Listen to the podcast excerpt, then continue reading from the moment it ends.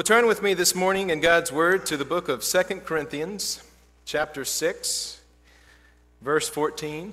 We'll read down to chapter 7, verse 1. 2 Corinthians, chapter 6, verse 14, reading together down through chapter 7, verse 1.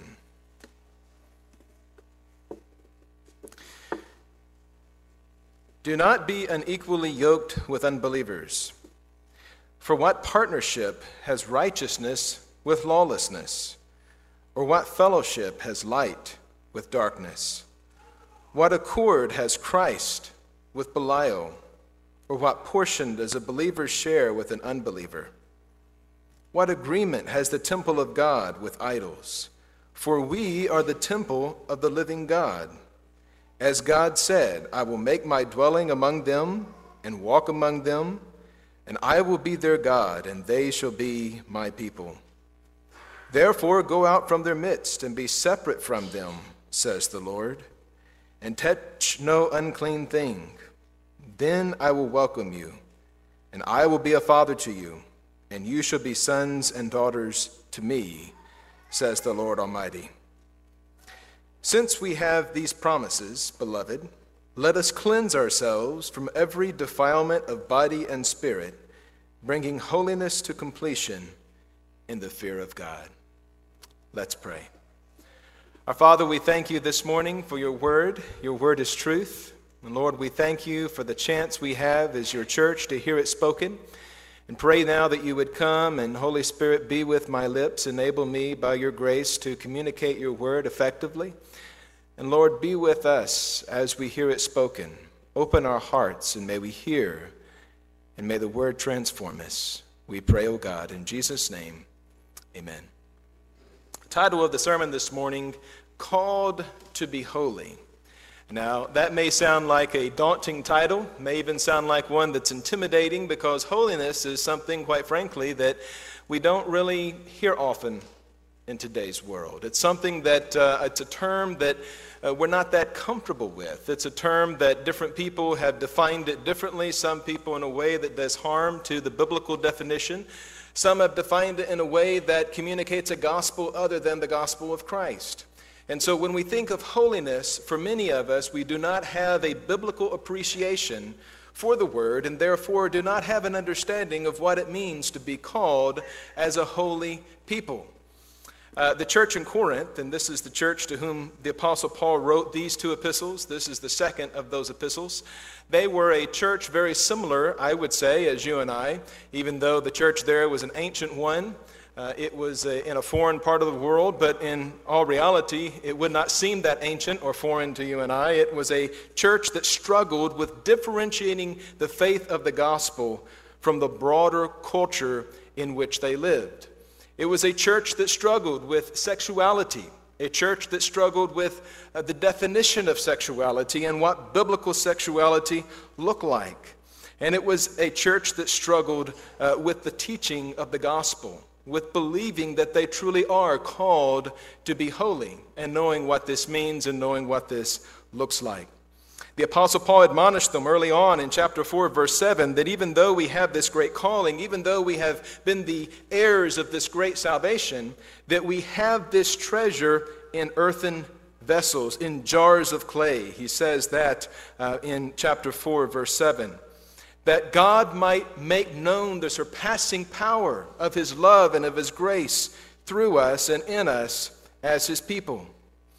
The church in Corinth dealt with materialism in fact, the city of Corinth back then, during the Roman period, was the capital of Greek of Greece, and it was uh, a place that was a melting pot of various ethnicities. Both Greeks and Jews and Romans all lived there, and various uh, uh, ethics, various morals, various interpretations of what was the right and wrong way to live. And so it was in this context that the Apostle Paul pushed back not only on a misunderstanding of biblical sexuality, a definition which would have been biblically unacceptable, but also he pushed back on this overwhelming context of materialism. We see this throughout the second epistle of Corinthians that the church there in Corinth lived in a world that was obsessed with what they could touch, with the material, with what could be handled. And he gives them this admonishment again in chapter 4, verse 18. He says, The things that are seen are transient, they are passing, but the things that are unseen are eternal. So he gives them a firm rock before he tells them about their sacred calling. He lets them know that the things that are seen, the things that can be handled, are passing. They're part of the created order. But there is a calling that the church has, both then and now, which is eternal. It is a nature, it is a call to which all God's people are called to. It is the call to be holy. So this brings me to the first point, uh, which the notes are there in your bulletin. Uh, if you care to follow along, the first point is really the distinction of holiness. Holiness is distinct. When we think of holiness and we try to define it, and it needs definition in today's world, even within the church, it seems like an archaic term to our generation, one that we have relinquished to the sarcophagus of antiquated words, something that perhaps belongs more in a linguistic museum than in the everyday life of modern man. It's easier to talk about holiness on a theological level because truly, when we, when we want to boil everything down, only God is holy. In fact, throughout Scripture, whenever the term holy is used, it is either used in the context of associated with the temple of God in Jerusalem. We see this in the law, Leviticus, Exodus, Numbers, etc. Or it's ascribed to God. And you'll remember the vision of, uh, of, of Isaiah and of Ezekiel, of the prophets, where they saw God high and lifted up. And the train of his temple filled, or the train of his glory filled the temple, and the heavenly beings declared, Holy, holy, holy is the Lord God Almighty. So from the get go, we know that God is the superlative, that He is holy and He alone. He alone is independent in His holiness.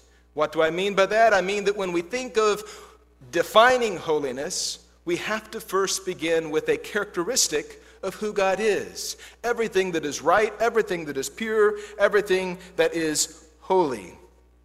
In fact, Psalms tells us, Psalms 29 2, that God is surrounded with the splendor of holiness, as if a cloud that cannot be penetrated or known. He is totally other.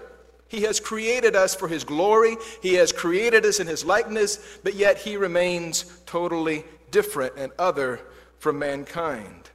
So Paul begins his definition of holiness not with defining what it is necessarily, but by providing a contrast, a statement to clarify what it is not. And so he begins by saying that we should not be unequally yoked with unbelievers. Now, this text has been appropriately applied to marriages, that people who are believers should not marry uh, those who are not, but really the context of it is mu- much greater. It's not limited to marriages, it's limited, or, or rather, it is expanded to all of our interaction. Now, it may seem like a exclusive phrase that we are not to be unequally yoked with unbelievers. In fact, it's the only time in the Greek New Testament that this phrase unequally yoked occurs in this particular passage or, or throughout the New Testament. However, the Septuagint, which is the Greek translation of the Old Testament, uses the Greek word that is here translated as unequally yoked in two different locations. And I point that out because it's important for us to understand what the Apostle Paul is really communicating by this term unequally yoked. The first location is Leviticus 19 19 where the law commands that we are not to sow our crops, our fields, with diverse seed. Now, that may seem mundane, it may seem meaningless, but that's the point that Leviticus is making that we are not to sow our crops with seeds of a diverse kind. And then in Deuteronomy 22:10, he uses this word unequally yoked and says, "You shall not plow with an ox and a donkey together." So the idea conveyed in both verses is that of two beasts of burden or two seeds of the field that have competing interests and that grow in different directions. And so ultimately, what the Apostle Paul is communicating is that righteousness cannot be yoked with unrighteousness because at their very core, they're going two different directions. And we see this fleshed out later uh, when we look at the following verses. Ultimately, unrighteousness pursues our own agenda, our own desire, It endeavors to usurp ourself on the throne of God. It endeavors to put our whim, our wishes at the center of all of reality instead of allotting to God his rightful place on the throne of eternity. To plow with both, an ox and a donkey, for instance, would result in one dragging the other or both attempting to go in different directions. And if any of you have ever spent time with an ox or a donkey, you understand what I mean. An ox is very strong, uh, very can be stubborn, but a, a donkey can be uh, stubborn as well. Not as strong, but very stubborn. And so, they, if they go in two different directions, then the ability to uh, reap any success, any benefit from plowing with the two together is moot. And so, the Apostle Paul begins by defining holiness by contrasting the way that we are to live with the way that we are not to live. He says, Do not be unequally yoked together. But then he continues this theme by saying, What partnership has righteousness with lawlessness? He's going here from a level of high companionship on a reverse gradated scale down to really a humble interaction. He begins with being yoked together that righteousness and unrighteousness cannot be yoked together. Then he continues on by saying, What partnership has righteousness with lawlessness? Or what fellowship has light with darkness? What accord has Christ with Belial? And Belial there is a, a term that is um, meant to reference evil the prince of evil. In fact, you may recall that in the Gospels, uh, Satan is referred to as the prince of Belial, the prince of the power of the air. So the contrast there is that there is no relationship between Christ and evil, or Christ and the enemy of God. And the Greek word translated here as accord is actually the word symphonesis, which is where we get the English word symphony. And it has to do with all instruments, even if they're playing a different note, even if they're making a different sound, being in harmony one with another. It's a pleasing sound. Even though different notes are being played, they're played on a scale, and so it's a pleasing combination, a pleasing arrangement of different notes. So, what Paul is saying is that it's impossible to have righteousness and unrighteousness together and it be a beautiful noise, a beautiful sound. The two cannot be in harmony one with another. So, the distinguishing characteristic of holiness is that it is distinct from all other goodness. It is incompatible with every other goodness in this world because it is both distinct in its nature and in its direction. Holiness is not simply goodness, holiness is Godness. It is not an inclination that drives us towards ourself in the fulfillment of our own desires, but rather it is a longing and a desire for God to be glorified and God to be honored in our lives. The two are incompatible unrighteousness and righteousness. I grew up in southeast Missouri, and in southeast Missouri 20 or 30 years ago, it was not uncommon for the countryside to be littered with, uh, with cotton fields. In fact, southeast Missouri was known at one time, about 75 to 100 years ago, for its cotton crops. But in the mid 80s, in fact, I remember driving down county roads and looking to the right and the left, and I don't know if you all have ever seen this, maybe if you're from Mississippi you have, but uh, just seeing large bales of cotton, this white, bushy cotton. And uh, that's part of my early memories as, as a child. Well, in the mid 80s, the cotton fields began to increasingly disappear. And the reason why I was told is because a certain group of farmers got together and decided that they could make more money by raising rice than they could cotton. And so they started planting cotton crops. But in the beginning, they wanted to have both because the maximum benefit they could achieve on the market was if they did both, both cotton and rice. But what they found is that when they converted their crops to rice paddies, the fertilizer that rice needs kills cotton. So what feeds the other actually kills their original crop. And so today, if you go to southeast Missouri, it's, uh, you're, you're hard pressed to find a, a cotton field. It's very difficult to do so. And this tells us something, I believe, at what the Apostle Paul is hinting at here in the text. That by its very nature, holiness is exclusive. And what feeds holiness in our lives kills sin, and what feeds sin kills holiness. So we begin with this superlative, we begin with this truth that only God is holy, and then we continue on to the reality that we are called to be holy. And the definition of it here in the first part of our text is provided by contrast, by way of contrast, as to what holiness is and what it is not. But then the Apostle Paul takes it one step further. And this is part two there, point two there in your notes if you're following along. He reaches the climax, the crescendo of his definition of holiness when he makes a profound statement at the very end of verse 16. He says, What agreement has the temple of God with idols? For we are the temple of the living God. Now, the profoundness of that statement is somewhat lost on us for two reasons. One, most of us at least are not Jewish. And number two, all of us are not living when the temple still stood. But if you think about when the Apostle Paul wrote these, this letter, it was written when the Jerusalem temple was still standing. And as a Jew, there was no more sacred place on earth than the temple.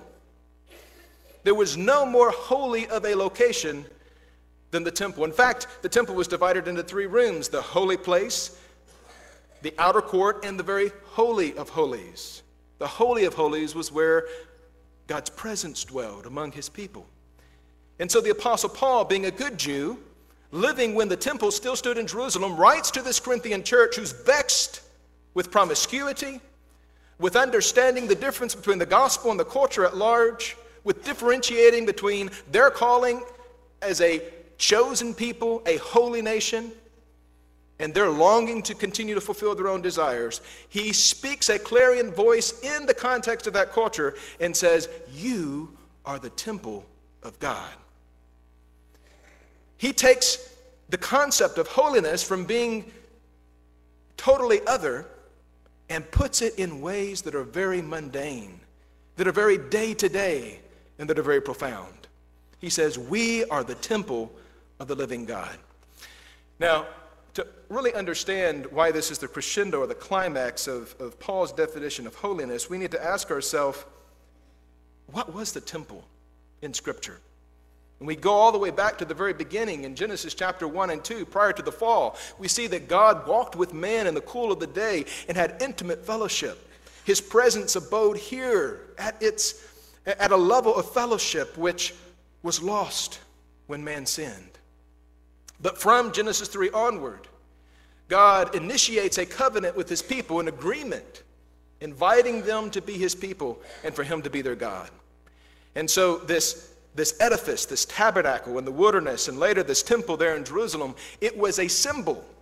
It was a house where God and man could break bread together. It was a place where that which was lost could be restored, where that which was designed, the original intention of man, the, the original design of man to live with God, to glorify God in our lives, some sense of restoration could be accomplished in the temple. Man and God could break bread together. Now, it's important for us to understand why the Apostle Paul reaches his climax here, talking about the temple. Because remember, the gospel teaches Christ himself was reprimanded by the Jewish elders and Jewish leaders of the day because he told them, they said, What sign do you give us that you are the Son of God, that you are the Christ? And he said, I'm going to tear down this temple and rebuild it in three days. And they said, Well, our fathers were more than 40 years building this temple. How do you intend to tear it down and rebuild it in three days? And John's gospel tells us that he spoke of the temple of his own body. So that Christ, when he died, became the first fruits. What do I mean? He became the new ultimate man. He became the one in whose image we are being transformed as the Son of God. He became the means for us to be reconciled to God. And the Apostle Paul is very clear that the righteousness of Christ, that Christ demonstrated in his life here on earth when he said, I am the temple, I'll tear it down and rebuild it in three days, that that righteousness is conveyed, is imputed, is transferred to you and I as his children. So that we do not begin with the definition of holiness that says, Thou shalt, But we begin with the definition of holiness that says, come and dine. You see, this is where oftentimes as Christians we go astray. We have this idea that holiness begins with the command, thou shalt not, or thou shalt. But Paul tells us that holiness begins with the reality that we are the temple of God. And so that is contrasted. When Christ tells us to come, he tells us to come and dine, to come and receive the righteousness, the benefit of that righteousness which he has accomplished on our behalf. This is why, whenever we look at holiness as it is defined in the Old Testament, for instance, the book of Leviticus, which has a lot to say about holiness, we see there that it is not an intrinsic value that is independent from God. Only God is independently holy. Instead, holiness is defined in the book of Leviticus as the extent to one's usefulness in the biblically prescribed worship of God. So when you and I think of holiness as it is defined in Scripture, it's not thou shalt not, but rather it begins with you are. Even the Ten Commandments begin with the statement, I am the Lord your God who have called you out of the land of Egypt. A relationship, an invitation to be who you are, to reflect the glory that Christ has already set upon you. Paul references justification here by telling them that we are the temple of God, and then he gives them a challenge to sanctification when he tells them how we should demonstrate the call to holiness. But before we move there, I want to make this point because it's a point where oftentimes you and I lose the battle. Any understanding of holiness that begins with what we are called from instead of what we are called to will result in legalism and self righteousness. Any understanding of holiness that begins with what we are called from, that focuses on what we should not do, instead of what we are called to, that we are the temple of God, therefore all of our life belongs to Him. We should live our life in worship to Him and honoring Him in everything that we do, say, and think. That becomes the basis of our holiness, the foundation. However, and I'll go on a little bit further to say, any definition of holiness that does not address the exclusivity of what we are called to, not simply that we are called to something and by implication away from something, but any definition of holiness that does not emphasize the exclusivity of what we are called to will fail to grasp the enormity, the enormous nature of our calling as sons and daughters of God.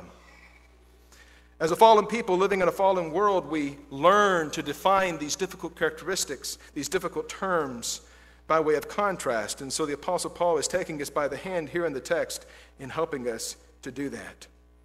But then he demonstrates holiness to us. He doesn't stop with the reality that we are the temple of God. He goes on there in point three of your notes. The demonstration of holiness is given to us at the end of verse 16 and then again in verses 17, 18, and verse 1 of chapter 7. This is where holiness is lived out in daily life. If we are called to be holy, then what does this look like? If we are called to live as the temple of God in this earth, what does it look like? What does it mean for a businessman? What does it mean for a teacher? What does it mean for a pastor? What does it mean for a stay at home mom? What does it look like to demonstrate holiness in every aspect of our life? Well, the first thing the Apostle Paul does is he quotes a verse which summarizes for us the Old Testament and New Testament purpose of God's redemptive plan. The first part of verse 16, he's quoting from the book of Leviticus, and he says, I will make my dwelling among them and walk among them, and I will be their God, and they shall be my people. What is God's, what's the Bible all about? What is God's design for mankind? Summarized there in, the, in that verse. That God would make his dwelling among us that he would walk among us and be our God, and that we would be his people. Now, how is that reality accomplished in the life of a believer? How is that reality accomplished at all? It's accomplished by one way. He's still here talking about our justification. What's that word mean? Oftentimes we, we use these words that uh, we have to define. Justification is the act of God declaring us innocent from all sin and all unrighteousness. When we stand before his, his dais of judgment, when we stand before his throne, he does not see sin in us, he only sees righteousness. Now, you and I know that's not us. We are even on our best days, far from holy. Even on our best days, far from righteous. On our own. So we, from the get go, know that what Paul is establishing here is a foundation, first, of justification, that we are righteous only because of the righteousness of Christ that's assigned to us, that when God looks at us, he sees Jesus. And secondly, because of that, we are instructed how we should live. That we are not to obey the law, that we are not to pursue holiness to be accepted by God, but we are to be holy because we're already accepted. That's the glorious truth of the gospel. And so I want to say to you that if you are not a believer, if you have never trusted Christ for righteousness, I challenge you and I encourage you as you listen to the Apostle Paul to look to Jesus, the only righteous one. Not your own righteousness, not your own goodness, not your ability to be good or to be holy, because we will fall far short, but rather to look to Him and His finished work on our behalf so that we can be accepted as a temple of God in His presence. Now, moving on to sanctification. Again, another term that we use, which simply means growth in righteousness. That as we live the godly life, that we demonstrate before others this call to holiness. That's what sanctification is. Well, how do we understand that? How do we implement that in our lives? Paul says again, verse 17 and 18, go out from their midst, and he's quoting here Isaiah chapter 52, verse 11, that is written to the people of God when they are in Babylon. When they've been taken there into Babylonian captivity, the city of Jerusalem has been destroyed, the temple of God is in ruins, the holy place has been desecrated. And the prophet Isaiah writes to them and says, that they bear. This is not here quoted in the text, but if you were to read Isaiah 52, you know that, that Isaiah tells them they are the ones who bear, not the temple, but they themselves bear the vessels, the holy vessels of God. So Paul tells the church of Corinth, and also you and I, go out from their midst and be separate from them, says the Lord. Touch no unclean thing, that I will welcome you and I will be a father to you, and you shall be sons and daughters to me, says the Lord Almighty. So, holiness is demonstrated by God's people when there is a distinct separation between the direction we're going and the direction that others are going. It's not so much in your appearance even though Christ, the apostles tell us to adorn ourselves modestly, etc., it's not so much in your appearance as it is in you. In fact, it's not in your appearance at all. It's in your direction, where you are going, why you are living the life that you're living. Is it for yourself to accomplish your own ends? Or is it because you understand that you are a temple, that you are a holy place, that God abides in you through his Holy Spirit, and that Christ is doing a work reconciling the world to himself through Christ and then giving to us the ministry of reconciliation. So that as temples of God living on earth, we go about redeeming everything our hands touch. That's our call. That's our mission. And so if we follow the same agenda as the unbeliever and as the world around us, then we are not redeeming society. We are not redeeming culture. We are desecrating the temple. We're not living as those who are called to be holy, but rather allowing the unholiness of this world to dictate to us the terms of our engagement. Holiness is demonstrated by the people of God when we allow an authority other than pop culture or social norms to determine how we live and whom we worship. And that authority is Scripture, that authority is Christ. Biblical holiness is demonstrated in the life of a believer when we, out of an awareness of the reality that we are the temple of the living God, work to bring God's kingdom to bear on every area of our lives. Holiness is demonstrated when we, as businessmen, as mothers, as pastors, as teachers, as students, as men, women, and children, when we, in whatever vocation or area of life that we live in, seek first the kingdom of God and His righteousness. And we do that by first asking ourselves the question what direction are we heading? Ultimately, this will, as our culture and as the world around us, increasingly becomes more estranged or distant from the values shared by a Christian consensus, this will inevitably place us at odds with the world around us. But it will place us in harmony with the King within us. Because this King is one who requires, who demands exclusive allegiance.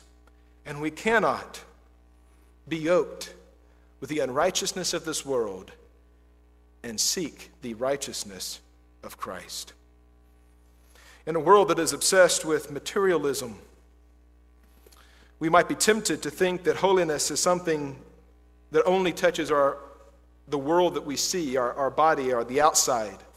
And I know that if any of you have ever had any experience with holiness movements, I was raised in one that's oftentimes where they denigrate to the point of focusing on the way you dress, the way you talk, the way you walk, what you do and you do not do, instead of focusing on the direction that you are pointing.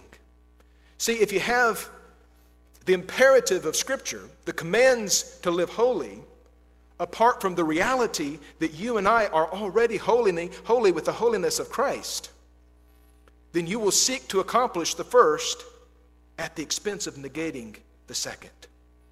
But if we first understand that we are holy because Christ has given us his very own righteousness and we are in him and he is in us, then we have a firm foundation for moving forward and living out a call to reflect the one to whom we belong. So, as you and I live and we struggle in this world of materialism, let us not be deceived. And this is ultimately what the Apostle Paul is getting at in chapter 7, verse 1 when he says that we have these promises, beloved. And he goes on to say, Let us cleanse ourselves from every defilement of body and spirit, bringing holiness to completion in the fear of God. He's not separating there between things that we do that only defile the body and things we do that only defile the spirit. Because when you think of holiness, there's no easy or there's no true way to separate sin and its effect on your spirit versus its effect on your body. Sin affects your whole man. Sin defiles every ounce, every inch of who you are. So ultimately, what the Apostle Paul is doing is the exact opposite. He's saying that we are to cleanse ourselves, even in the midst of a materialistic society, that we are to cleanse ourselves by allowing not only our physical, but also our spiritual, everything that we are, to be dictated to by the sovereign will of God as expressed in Scripture. And so, by way of conclusion and application, when we come back around to the question, what does it look like for holiness to be demonstrated in the life of a believer? When you go home this afternoon, when you get up and you celebrate Memorial Day tomorrow morning, when you go to work on Tuesday or you go on vacation or whatever you do, what does it look like to demonstrate this holiness to which we are called? As believers, we should live every day under the authority of God, seeking to make every aspect of our lives set apart, consecrated for Him. Our vocation, our hobbies, our career, our sexuality, our interpersonal relationships, every aspect of who we are is under the dominion and the authority of this God with whom we have to do. And we should see that consecration ultimately, at the end of the day, is really a joining together of our efforts with the greater mission of God. And so when we ask ourselves the question, what does it look like for holiness to be demonstrated in my life, in my mundane world? Then I'll ask you, what are the characteristics of your mundane world? What are the things that you do with your time? What's the vocation that you have? It doesn't have to be a lofty one. I often think of vocation and the doctrine of vocation that is given to us in Scripture, and I place myself in the position of somebody who uh, takes out garbage or, or picks up the garbage for a local municipality. And I ask myself, if that were my job, how could I bring the kingdom to bear on what I do? Because if I truly believe that there's no aspect of my life that is outside the sovereign rule and dominion of God, then I will ask myself that question. Or if I'm a mother or a father, or both a mother and a father who's working full time and, and employed in other endeavors of life outside the home or otherwise, then I'll ask myself the question when I do what I do, what direction am I going? Am I working so that God's kingdom can be lived out through me and in me? Or am I laboring to build a kingdom of my own? Am I working so that Christ can indeed be my master? And so that I can demonstrate this holy calling. And again, don't think of holiness as being something afar off or foreign, but think of it as simply being the degree to which we as the church are useful in the worship of God. Because when we think of sanctification, that's its biblical definition. But it begins with justification. It begins with an awareness of knowing that we are holy because He is holy, and He has made us holy through His Son, Jesus Christ. Would you pray with me? Lord Jesus, we rejoice this morning in the call that we have the call of the gospel that we are not to endeavor to build a world and a kingdom of our own, but we are to seek first your righteousness. We thank you, first and foremost, Lord Jesus, that you and your holiness is the very definition of holiness. Lord, that you are independently holy, and that when you call us to a life of holiness, it is a dependent holiness. That we are dependent on you and our relationship with you to demonstrate that holiness. Lord Jesus, we are ever grateful for your sacrifice, for your perfect life that satisfies the require of obedience to the law, and for your sacrificial death that atones for our sins. And we pray, O oh God, that you would endeavor, that you would, by your grace, enable us to endeavor to be what you've called us to be, to reflect our calling as temples of God on this earth and in this culture. We rejoice, O God, in your love. In Jesus' name, amen.